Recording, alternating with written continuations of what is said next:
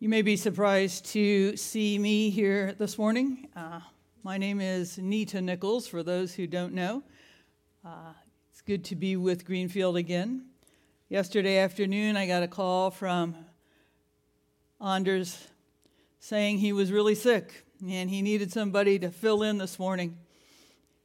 After I hung up from talking with him, I realized, wow, I bet there are only two pastors in the presbytery that Anders knows to call, and one of them is Peter Moore, and that would not be appropriate.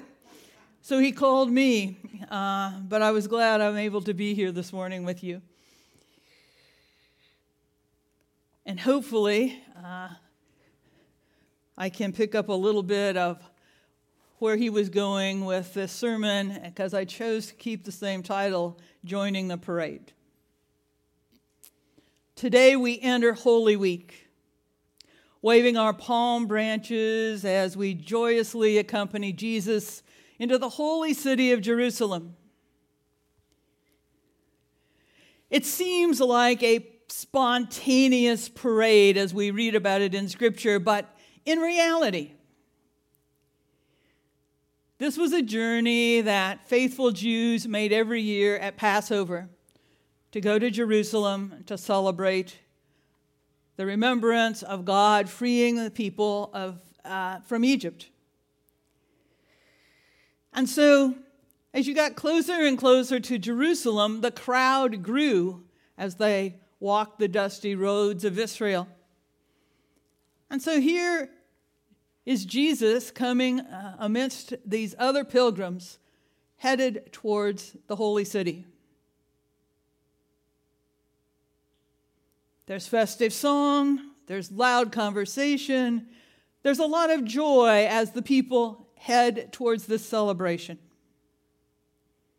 And soon someone picks up that refrain from Psalm 98 Blessed is the one who comes in the name of the Lord. Hosanna in the highest. It must have been really exciting to be part of this joyous, boisterous crowd. If this parade had only ended at the temple with an acceptance speech of a new ruler and an inaugural party, it could have been a really great day. But Jesus knew that this parade was just beginning. This week, is a parade of sobering events. And so I want to suggest to you that joining the parade today has week long engagement. For today, we enter Holy Week.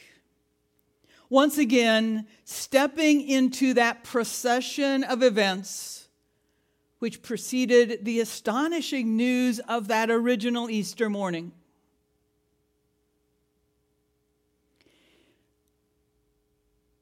There's really no way to avoid Holy Week, although we might like to try.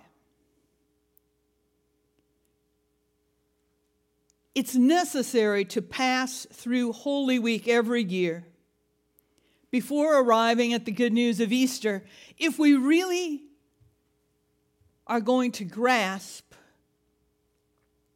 the intensity of God's action for the world, for each of us.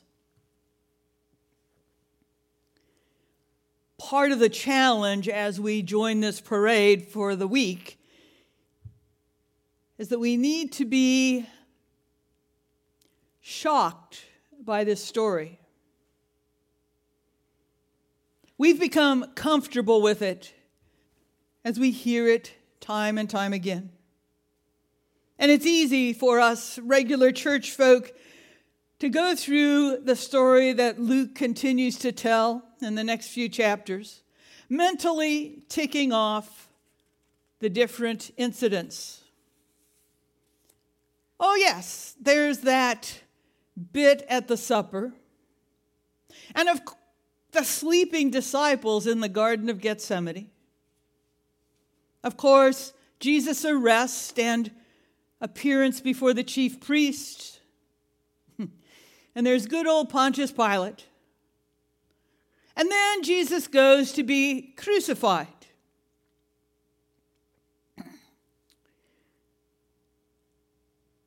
Biblical scholar N.T. Wright states We ought to be saying to ourselves, Crucified?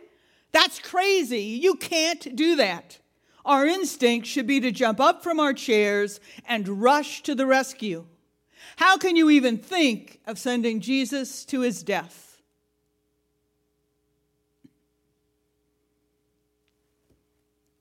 In the Western world, most countries have abolished capital punishment. So when those of us who have who take that fact for granted hear of people being executed in cold blood, whether it's in Iran or in Texas, we're horrified.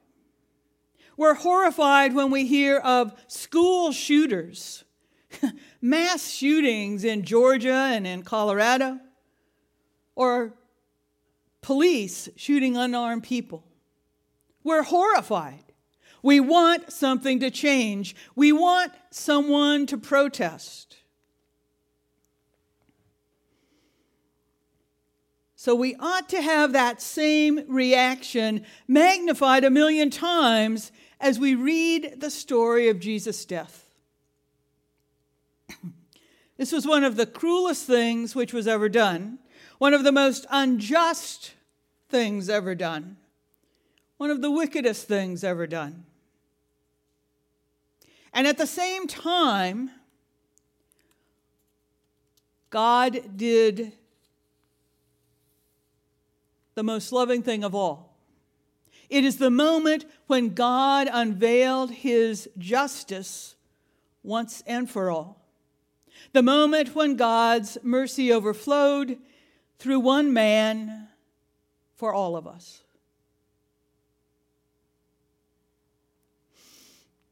It seems hard to comprehend. How can we hold in our hearts and minds these two utterly different understandings of this same event? The horror, the injustice, the love of God, and great mercy of God.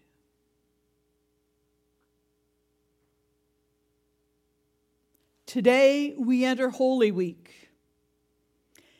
And this is the only story which the church can speak during this week.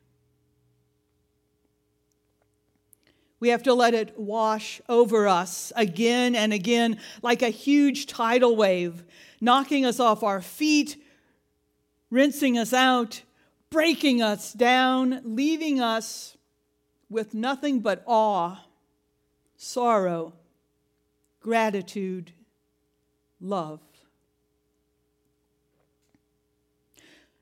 Jesus has gone to the darkest place in the world, the place where all he can say is, My God, why did you abandon me? And he has gone there with all the plots, betrayals, accusations, frustration, hatred, misunderstanding, broken dreams of the world clattering about his head. Jesus has gone there because that was and is the only way the world can be rescued. The only way you and I can be rescued. The only way by which God's love can take the worst onto itself and leave us free.